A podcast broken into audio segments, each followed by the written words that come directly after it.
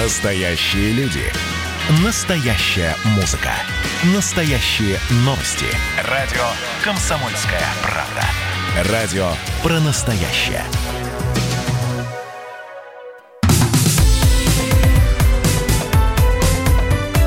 Как дела, Россия? Ватсап-страна! Еще один час прямого эфира на радио «Комсомольская правда». Меня зовут Михаил Антонов. Здравствуйте, присоединяйтесь к нам. Рассказ о событиях, то, что обсуждается, то, что сейчас является ну, важным, актуальным, насущным, вы услышите в нашем эфире. Ну и присылайте, конечно же, сообщение 8 9 6 7 200 ровно 9702. 8 9 6 7 200 ровно 9702. Это мессенджер. Мы принимаем и текстовые, и голосовые сообщения на Viber и на WhatsApp.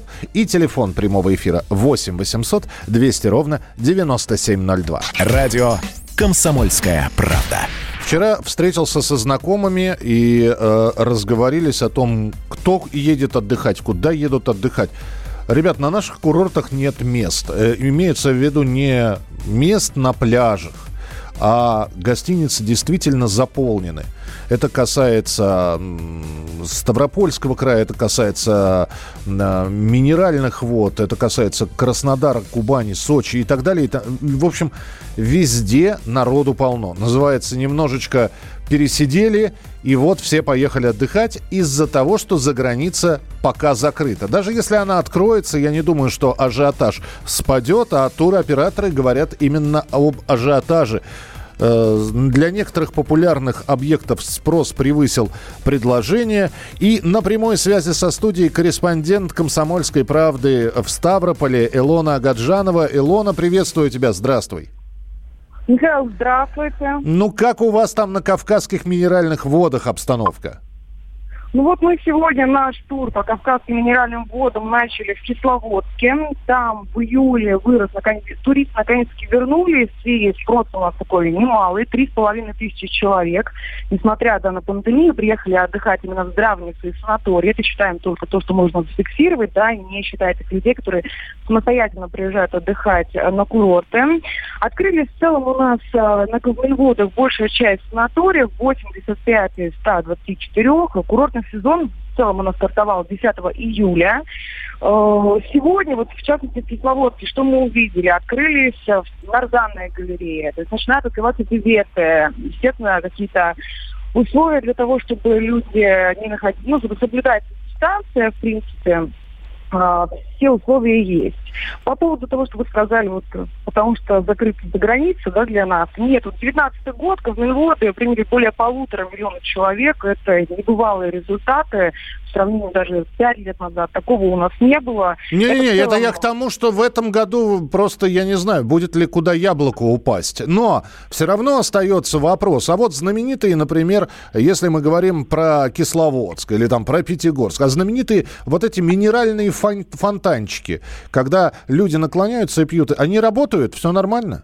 Вот, да, я говорю, сейчас все открывается, да, бесплатные, то есть э, не надо для этого заселяться в санаторий, да, и пользоваться биветами. Есть общественные биветы, это Нарзанная галерея, в частности, самая большая у нас, знаменитая, э, историческая там архитектура, все, она работает, сегодня открылась.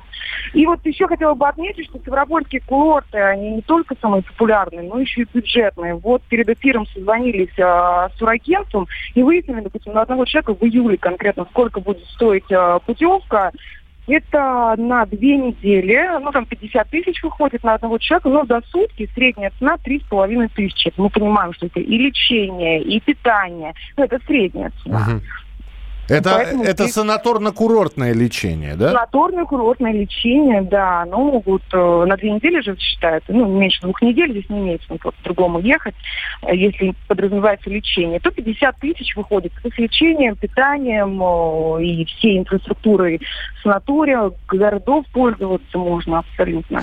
И вот еще вот такой момент, мы ожидаем, конечно, наплыв туристов еще и потому, что вот у нас успешно идет эксперимент, экспериментальный проект да, по курортному сбору. В прошлом году на собранные деньги это были не маленькие деньги, отреставрировали очень много курортных объектов. Вот в этом году пока планы не выполняются, но на сентябрь обещают, в частности, в Кисловодске, обещают, что все планы будут выполнены, санатории заполнены будут на 100%.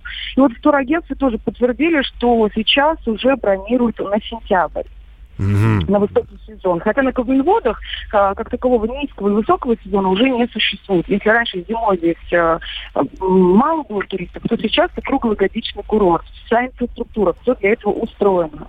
Я э, тогда еще... Э, добрый вечер, день. Сколько градусов в Москве? Э, Яндекс вам в помощь. Что же вы каждый раз спрашиваете, какая у нас... У а нас... на Кабельводах плюс 30. Вот. Но при этом прохлада. Да ладно. Да, потому что здесь повсюду деревья, природа, леса, парки. И, Илона, все-таки я обязан спросить, а безопасно ли? Ну, понятно, что коронавирусом не то чтобы напуганы всем, но все-таки поосторожничать не, не помешает. Ну, смотрите, а что касается самого населения. А, турист приезжает уже с регистратором на коронавирус, а, ну, чтобы он был отрицательным, который он сдал не позднее за, за то, чем до выезда. Здесь он также сдает э, тесты, его проверяют. При этом даже в органах галереи. Мы сегодня заходили, когда проводили наш тур. На входе выдается маска, а, пить воду нельзя в самой галерее, если раньше то есть, брал себе воды попил, ты набираешь воду и выходишь, и пьешь уже на улице ее. Угу. Вот так вот. Также, да, да, да, да, да. И почему даже не все санатории открылись, не все гостиницы, открываются именно те, которые готовы обеспечить все условия э, Роспотребнадзора. Я могу спросить про частный сектор, потому что э, кто-то говорит, что э, снять домик, например, ну, ну вот человеку не нужно курортно-санаторное обслуживание. Он приезжает на своей машине в, Пятигорск, в Кисловодск и э, разместится Э, даже, даже и про частный сектор, и про маленькие хостелы, которые есть, они работают открыты и... Да, все работает, но, естественно, выполняя определенные условия, выполнять определенные условия. Также здесь же есть пансионаты, пансионаты подразумевают, это тоже санаторно-курортным относится, они подразумевают, что ты там проживаешь, но не получаешь этих услуг. Uh-huh. Они также контролируются Роспотребнадзором, поэтому люди выбирают пансионаты. Частный сектор, ну, естественно, он никуда не денется. вот сегодня мы также там интервьюировали туристов, встречали тех, кто снимает квартиру что интересно, даже местные жители, в связи с тем, что наши курорты сейчас немножко посвободнее, даже местные стали пользоваться курортной инфраструктурой. А, Илон, а скажи мне, пожалуйста, когда э, вдруг подним, поднимаются сейчас разговоры о том, что э, лучше покупать билеты сейчас, но вот ты говоришь, что уже на сентябрь начинается бронирование, вот, потому что в, в, в, к сентябрю, если брать ну, вот сейчас июль, а мы берем на сентябрь. То есть нам, на, намного заранее. А если брать, например, в конце августа на сентябрь, то и цена будет больше, и вообще цены вырастут в перспективе. Э, цена вряд ли вырастет. Там, э, смотрите, санаторно-курортное лечение вообще, э, люди, которые уже едут отдыхать, они знают, они бронируют за полгода. Это нормальная практика, 4 месяца, полгода. Сейчас, в связи с тем, что ситуация непрогнозируема, ну, хотя мы можем как-то уже понимать ситуацию, но, допустим, сейчас все, кто приехали, это перенесенные путевки в большинстве своем с мая. Даже если в сентябре будет ухудшаться ситуация, люди не потеряют деньги. Они приедут потом, перенесут на даже через год. То есть это бессрочное. А, изначально можно договариваться о том, что э, ты меняешь, ну, в связи с тем, что такая ситуация, дата сдвигается, то есть путевка не сгорает, если ситуация будет ухудшаться, то можно будет потом приехать в другой срок. Вот это еще интересно. Вот слушаю интересно. я тебя, слушаю, и хочется, как в анекдоте, плюнуть на все и махнуть на кавказские минеральные воды.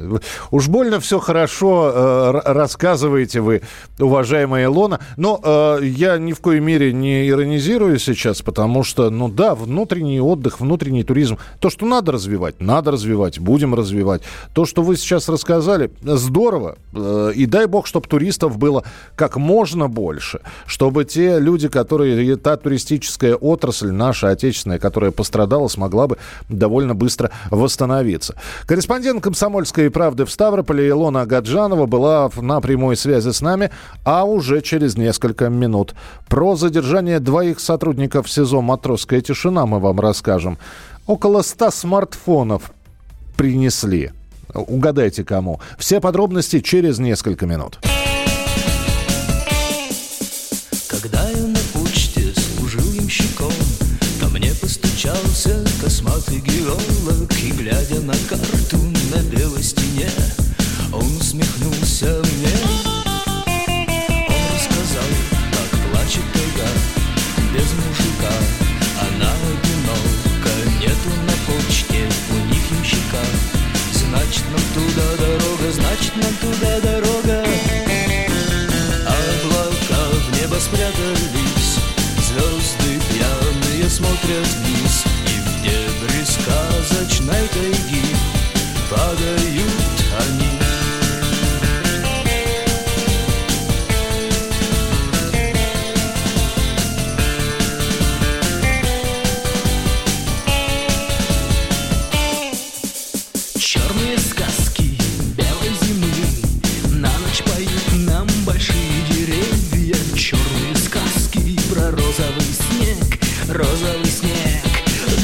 сне ночью по лесу идет сатана И собирает свежие души. Новую кровь получила зима И тебя она получит, и тебя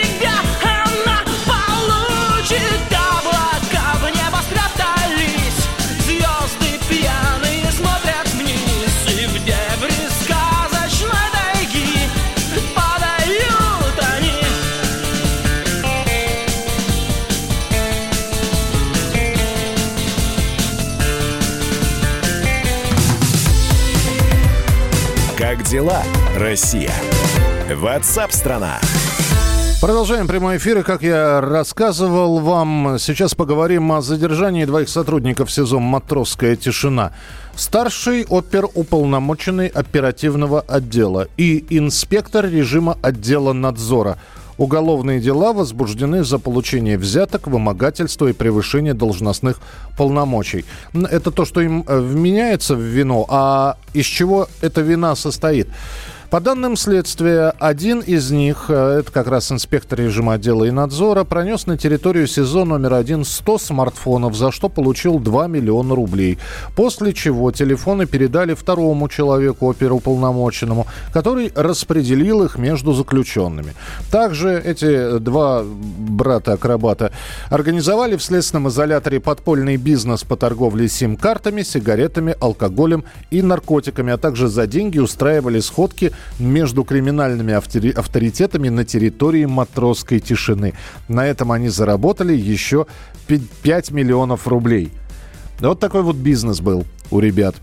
Пресекли на корню. На прямой связи со студией адвокат, бывший сотрудник спецподразделения МВД Вадим Лялин. Вадим, здравствуйте. Да, здравствуйте. Ну, когда рассказывают о том, что изъяли э, в, в колонии, в камере, в тюрьме телефоны, в общем-то, сразу становится понятно, что не просто так они туда попадают. Но здесь э, вот то, что я перечислил, это, по-моему, сверхнаглость какая-то. Ну, давайте так. Во-первых, хочется отметить э, с данным событием э, отличнейшую работу э, профильных структур, а именно, я думаю, что это подразделение управления М Центрального аппарата ФСБ России, которое, э, скорее всего, и реализовывало эту э, историю, которая, ну, завершилась как раз своими задержаниями. Что касается вообще преступного умысла у конкретных сотрудников, ну, что греха таить, положа руку на сердце, могу ответственно вам заявить, э, пусть меня потом рас, это, э, как э, на кресте э, разопнут, Мгм. Э, пенитенциарная система наша, она подгнила. Подгнила уже давно. А, вот. И, к сожалению, м, вот эта вот э, коррупционная составляющая, которая дает э, сказать так, э, побочные заработки сотрудникам оперативных служб и на других служб э, на местах, в учреждениях, зарабатывать громаднейшие деньги. Поверьте, я думаю, что 2,5 миллионов – это капля в море от того, что они заработали. поверьте, эти люди заработают значительно большие суммы. И они, как э, ни странно, спят спокойно, они не понимают, что они не просто продаются криминалитету, они продают себя, форму, службу, и, к сожалению, у них это э, считается в порядке вещей, к сожалению.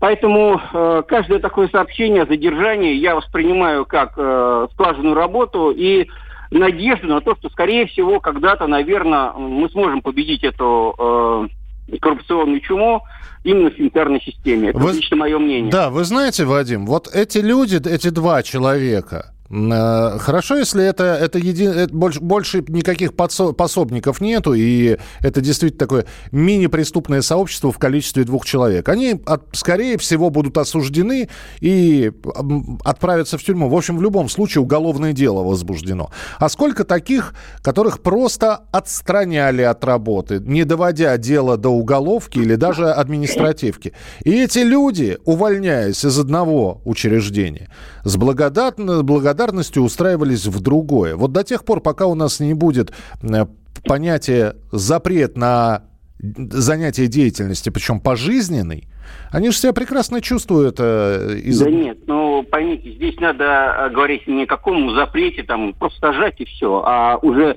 тюрьма как следствие автоматически не дает права восстановления.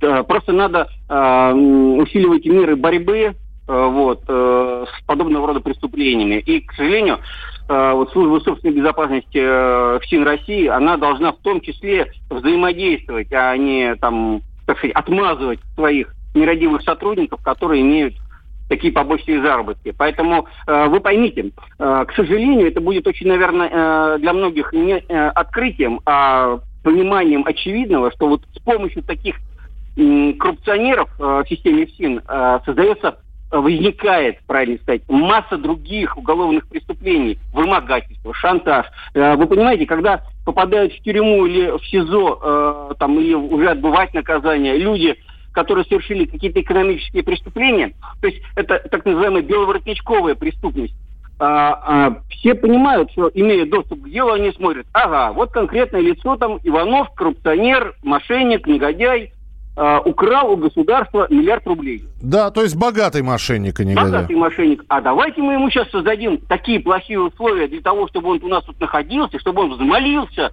и попросил на любых условиях дать ему возможность отсидеть. То есть они искусственно фактически создают условия, угу. при которых осужденный чуть ли не сам бежит и предлагает деньги. А те еще э, как это, ставят в позу, э, знаете, как у Остапа Бендера там, да, позиция номер шесть, и, э, ну, может, поможем, может, не поможем, смотря что предложат.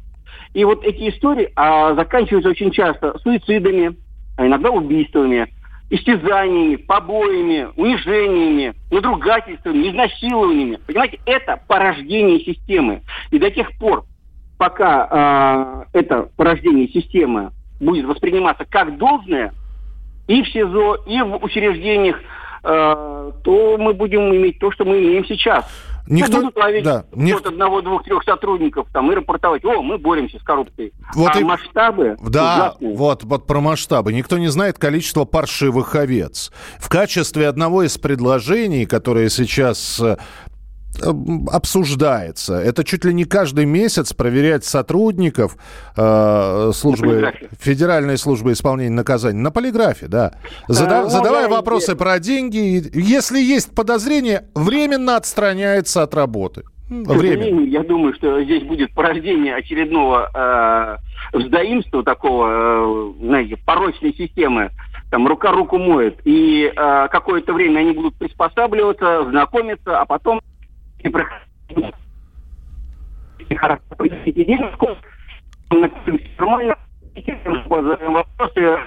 Ой, Вадим, Вадим, прошу прощения, вы у нас пропадаете сейчас из эфира, и связь теряется. Спасибо большое. Я, я, я понимаю, да, я понимаю, о чем вы хотите сказать.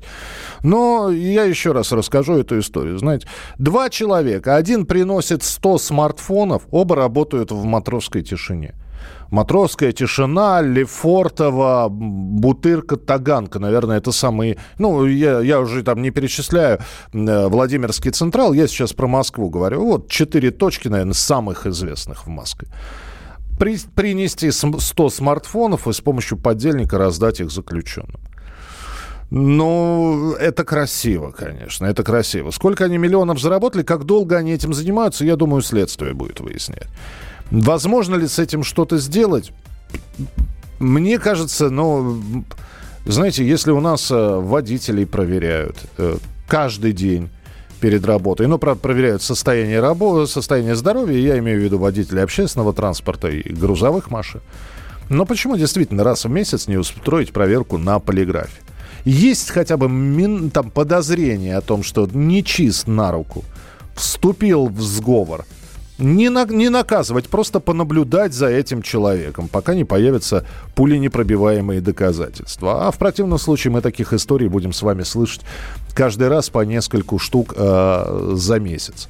Спасибо, что слушаете э, про Екатеринбург и про Э, День памяти, который отмечается сегодня. Там традиционные мероприятия в память о расстреле царской семьи последнего русского царя Николая II.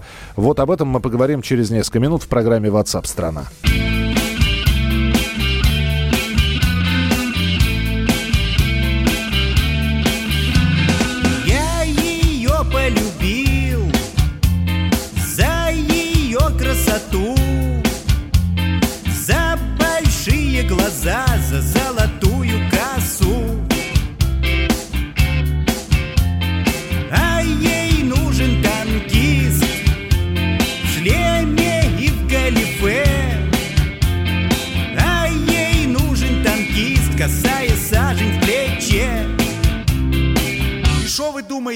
Сказала? Да у тебя же мама педагог Да у тебя же папа пианист же все наоборот Какой ты нафиг танкист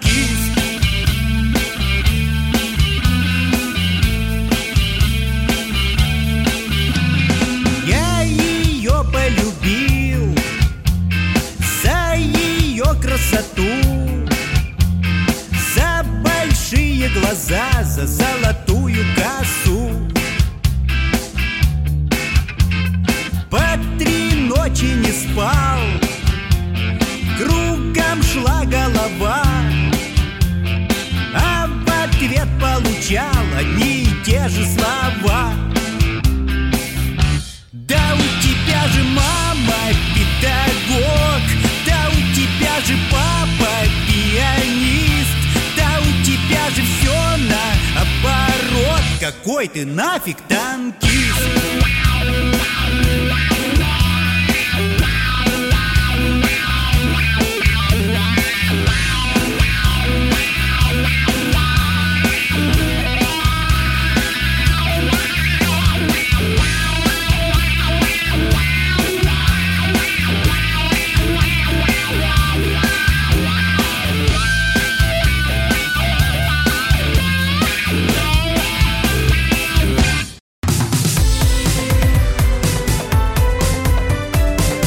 дела, Россия? Ватсап-страна!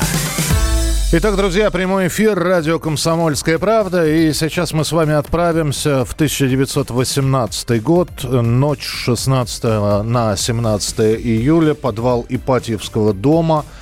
Белочехи наступают, и э, комендант дома особого содержания Яков Юровский получает приказ о ликвидации царской семьи и прислуги. В итоге их будет посреди ночи, спускают в, под, в полуподвальное помещение. И таким образом Николай II, его жена э, Александра, четыре дочери, сын, э, личный доктор, лакей, горничная – будут расстреляны. И сегодня в Екатеринбурге в память об этом событии проходят традиционные памятные мероприятия, и сотни людей вышли на два крестных хода. Причем никаких масок, никакого дистанцирования. Но подробности узнаем у корреспондента «Комсомольской правды» Юлии Васильевой. Она на прямой связи со студией. С места событий. Юля, приветствую. Здравствуйте. Э, здравствуйте. Ну, насколько я понимаю, э, два крестных хода – это от, отголоски противос, противостояния с, э, с Хейгуменом Сергием. Один из них, этот крестный ход именно он проводит. Да, именно так, когда Сергия Романова лишили сана и понизили его в схемонаха, а, он э, решил, что должен тоже провести свой э, крестный ход, несмотря на то, что вот а, все против него ополчились, тем более много людей, которые идут за ним и пытаются его поддерживать. И вот он а, решил параллельно основному царскому крестному ходу созвать своих, э, так сказать, э, э, духовных детей и провести вокруг женского среднеуральского монастыря свой крестный ход. В общем, они в 5 часов вечера уже начали вести свои службы. А, люди, ну, паломников там было, наверное, десяток автобусов, плюс еще полная парковка людей, машины разных мастей, там от самых дорогих до как бы простеньких. Э, где-то человек э, около 10 тысяч э, собралось. То есть они растянулись на все это время, потому что до трех часов ночи они туда приезжали. И вот службы дочерись. Сначала вела монахиня местная и батюшка, священник, а с 11 часов вести службу принялся сам отец Сергий, туда уже ВИПы подтянулись, в том числе а, уральский пельмень Дмитрий Соколов вместе с женой, который вот его отстаивает э, все эти дни. Вот, и э, четыре часа читал э, проповеди о бесах, о царе Романове и его семье было на самом деле сказано достаточно мало, на удивление. Ну вот все покорно слушали то, что говорит, э, стояли на коленях, молились э, все это время. Вот и в три часа ночи он дал команду э, всем собраться на площади и э, со словами «За мной моя армия» вот он отправился вокруг монастыря, вот всей этой толпой они пошли. Угу. Ну, буквально минут 15 они э, проходили, потому что территория как бы казалась большая, но все равно вот они быстро э, прогуляли его, еще потом э, снова вернулись они к Троицкому собору, и, ну, откуда начали, и, и вот он полчаса э, говорил о Руси, о том, как нужно бороться за мир, что он никуда не уйдет, э, и как он готов отдать э, свою жизнь э, за всех своих духовных детей. Юля, скажи, пожалуйста, ведь о том, что бывший схиегумен Сергий собирается пойти крестным ходом, об этом говорили чуть ли не недели две назад, когда события, которые там происходили в женском монастыре, достаточно широко освещались. Просто не было известно, когда этот планируется крестный ход. И вот он состоялся, он прошел. Не кажется ли вам или мне, опять же, своим московским взглядом кажется, что памятные мероприятия э, из-за гибели последнего российского императора всего лишь повод для того, чтобы провести этот крестный ход? Ну, чтобы лишний раз не придирались. А, ну, непонятно, как отвечать на этот вопрос вам. А, ну, вы сказали там про, про самого Николая, Николая II не было сказано, но при этом полчаса а, рассказывали. А, ну, да, конечно, для Сергия он сейчас вот упивается своей славой, потому что когда он вышел первый раз, я просто присутствовала в, тогда э, на территории храма, и когда вышел Сергий, было ощущение, что это рок-звезда какая-то или э, президент, потому что люди просто повалили к нему, упали на коленях, э, стояли, целовали руки, подносили детей, чтобы он их э, пощупал, поцеловал, но это выглядело очень э, странно для вот человека, который вот э, к церковной жизни относится. И да, скорее всего, это был вот один из поводов э, показать э, епархии, и в том числе и Русской Православной Церкви, там, патриарху Кириллу, который его э, хочет тоже пожурить, э, что вот смотрите, у нас тут вот много людей, которые за мной пойдут в Я- любое время дня и ночи. Да, и тогда и, э, надо с- сообщить, что вот э, один крестный ход проводил бывший с, э, игумен Сергиев, а первый э, крестный ход возглавила епархия. Но здесь опять, Юль, возникает вопрос. Мы помним, что когда бушевал коронавирус по всему миру, и пасхальные богослужения в большинстве своем были отменены. Ну, либо службы проходили без э, верующих. Здесь же, казалось бы, с одной стороны, выходим из самоизоляции, а с другой ничего еще не закончилось. И тем не менее, как там по поводу масок, по поводу дистанцирования, я не знаю, санитарной обработки рук, перчаток? Ну, в основном э, крестном ходу там э, у храма на крови э, во время службы всех э, проверяли э, на температуру, э, пытались обработать руки, смотрели, чтобы были маски, перчатки, выдавали волонтеры, там куча людей были задействованы, те же сестры милосердия, Э, там э, в порядке э, было в самом начале. То есть, когда люди уже потом пошли до Ганиной ямы 20 километров, э, там тяжело было контролировать, э, как они соблюдают э, дистанцию и носят маски. Ну и тем более у нас 34 градуса было вч- вчера ночью в Екатеринбурге, поэтому очень жарко. Даже как-то физически себе не представляешь, как это сделать.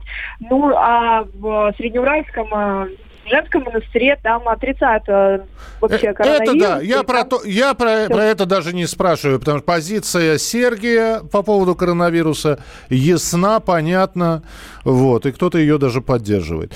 Юль, ну спасибо за рассказ о мероприятиях. Я так думаю, что на сайте «Комсомольской правды» можно сравнить, там будет такая сравнительная характеристика этих двух крестных ходов где в большей степени про царскую семью, а все-таки в их память это все устраивалось. Где-то поменьше о царе, побольше о себе.